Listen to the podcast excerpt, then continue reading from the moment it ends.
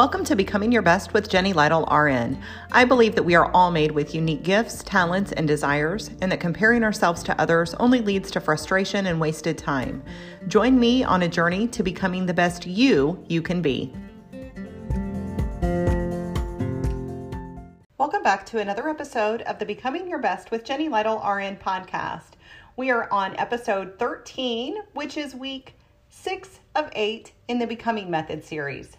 And this week, we are moving on to the I in the Becoming Method intention or fearless pursuit of your dreams. Focusing on what we really want helps us avoid wasting time on things that just don't matter very much. Now, by this time, you know where you're starting from, have determined your areas of improvement and opportunity, know what energizes and drains you, know what makes you feel amazing, know what makes you unique, and know what matters most to you. If you're just joining me, you can check out the previous weeks by going to jennylytle.com slash podcast, and the Becoming Method series starts with episode 8. Or you can check out the blog version at jennylytle.com slash blog and click the link for the Becoming Method series. And these links will also be available in the show notes. Now let's get started. We only get one life, and we want to make it count as we get older and make more time for the things that matter to us, we want to be clear on the things we don't enjoy and that we don't want to take part in anymore. Think back over your values, successes, gifts, insecurities, things that are fun or meaningful, and your work from last week. What is missing? What would you like to see, do, or experience? Start your bucket list or if you already have one started, pull it out and review it. Does anything need to be moved to your reverse bucket list that we talked about in week two? Are there things that you have decided just aren't important to you anymore? You can go to jennylytle.com slash bucket hyphen list to download a bucket list template with further guidance. And some categories to get you started include adventure, creativity, entertainment, financial, food and drink, health and fitness, nature, people, whether they're famous or friends or family, personal development, professional accomplishments, philanthropy, and travel. And maybe that's particular sites or states or countries, etc. Keep in mind that none of this has to be extravagant or expensive.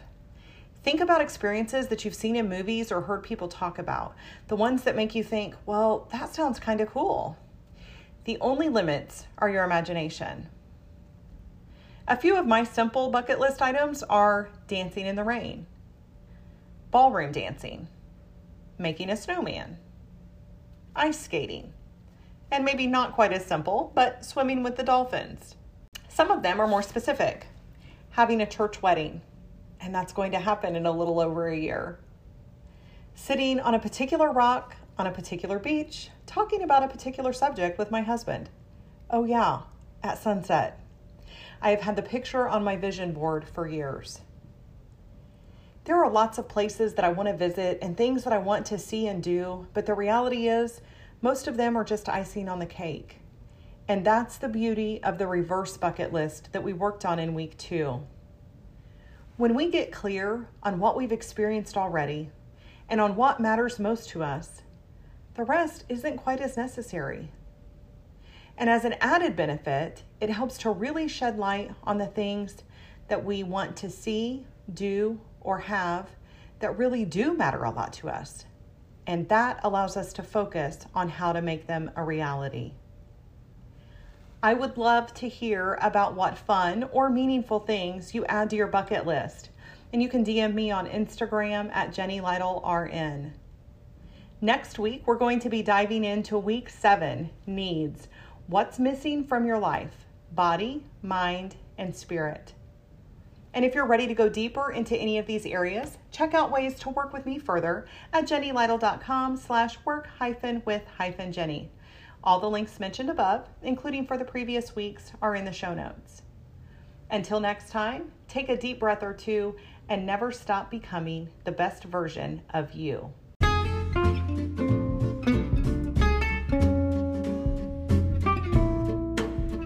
Disclaimer Although I am a registered nurse, the medical and health information contained in this podcast is provided for general information and educational purposes only and is not a substitute for professional advice.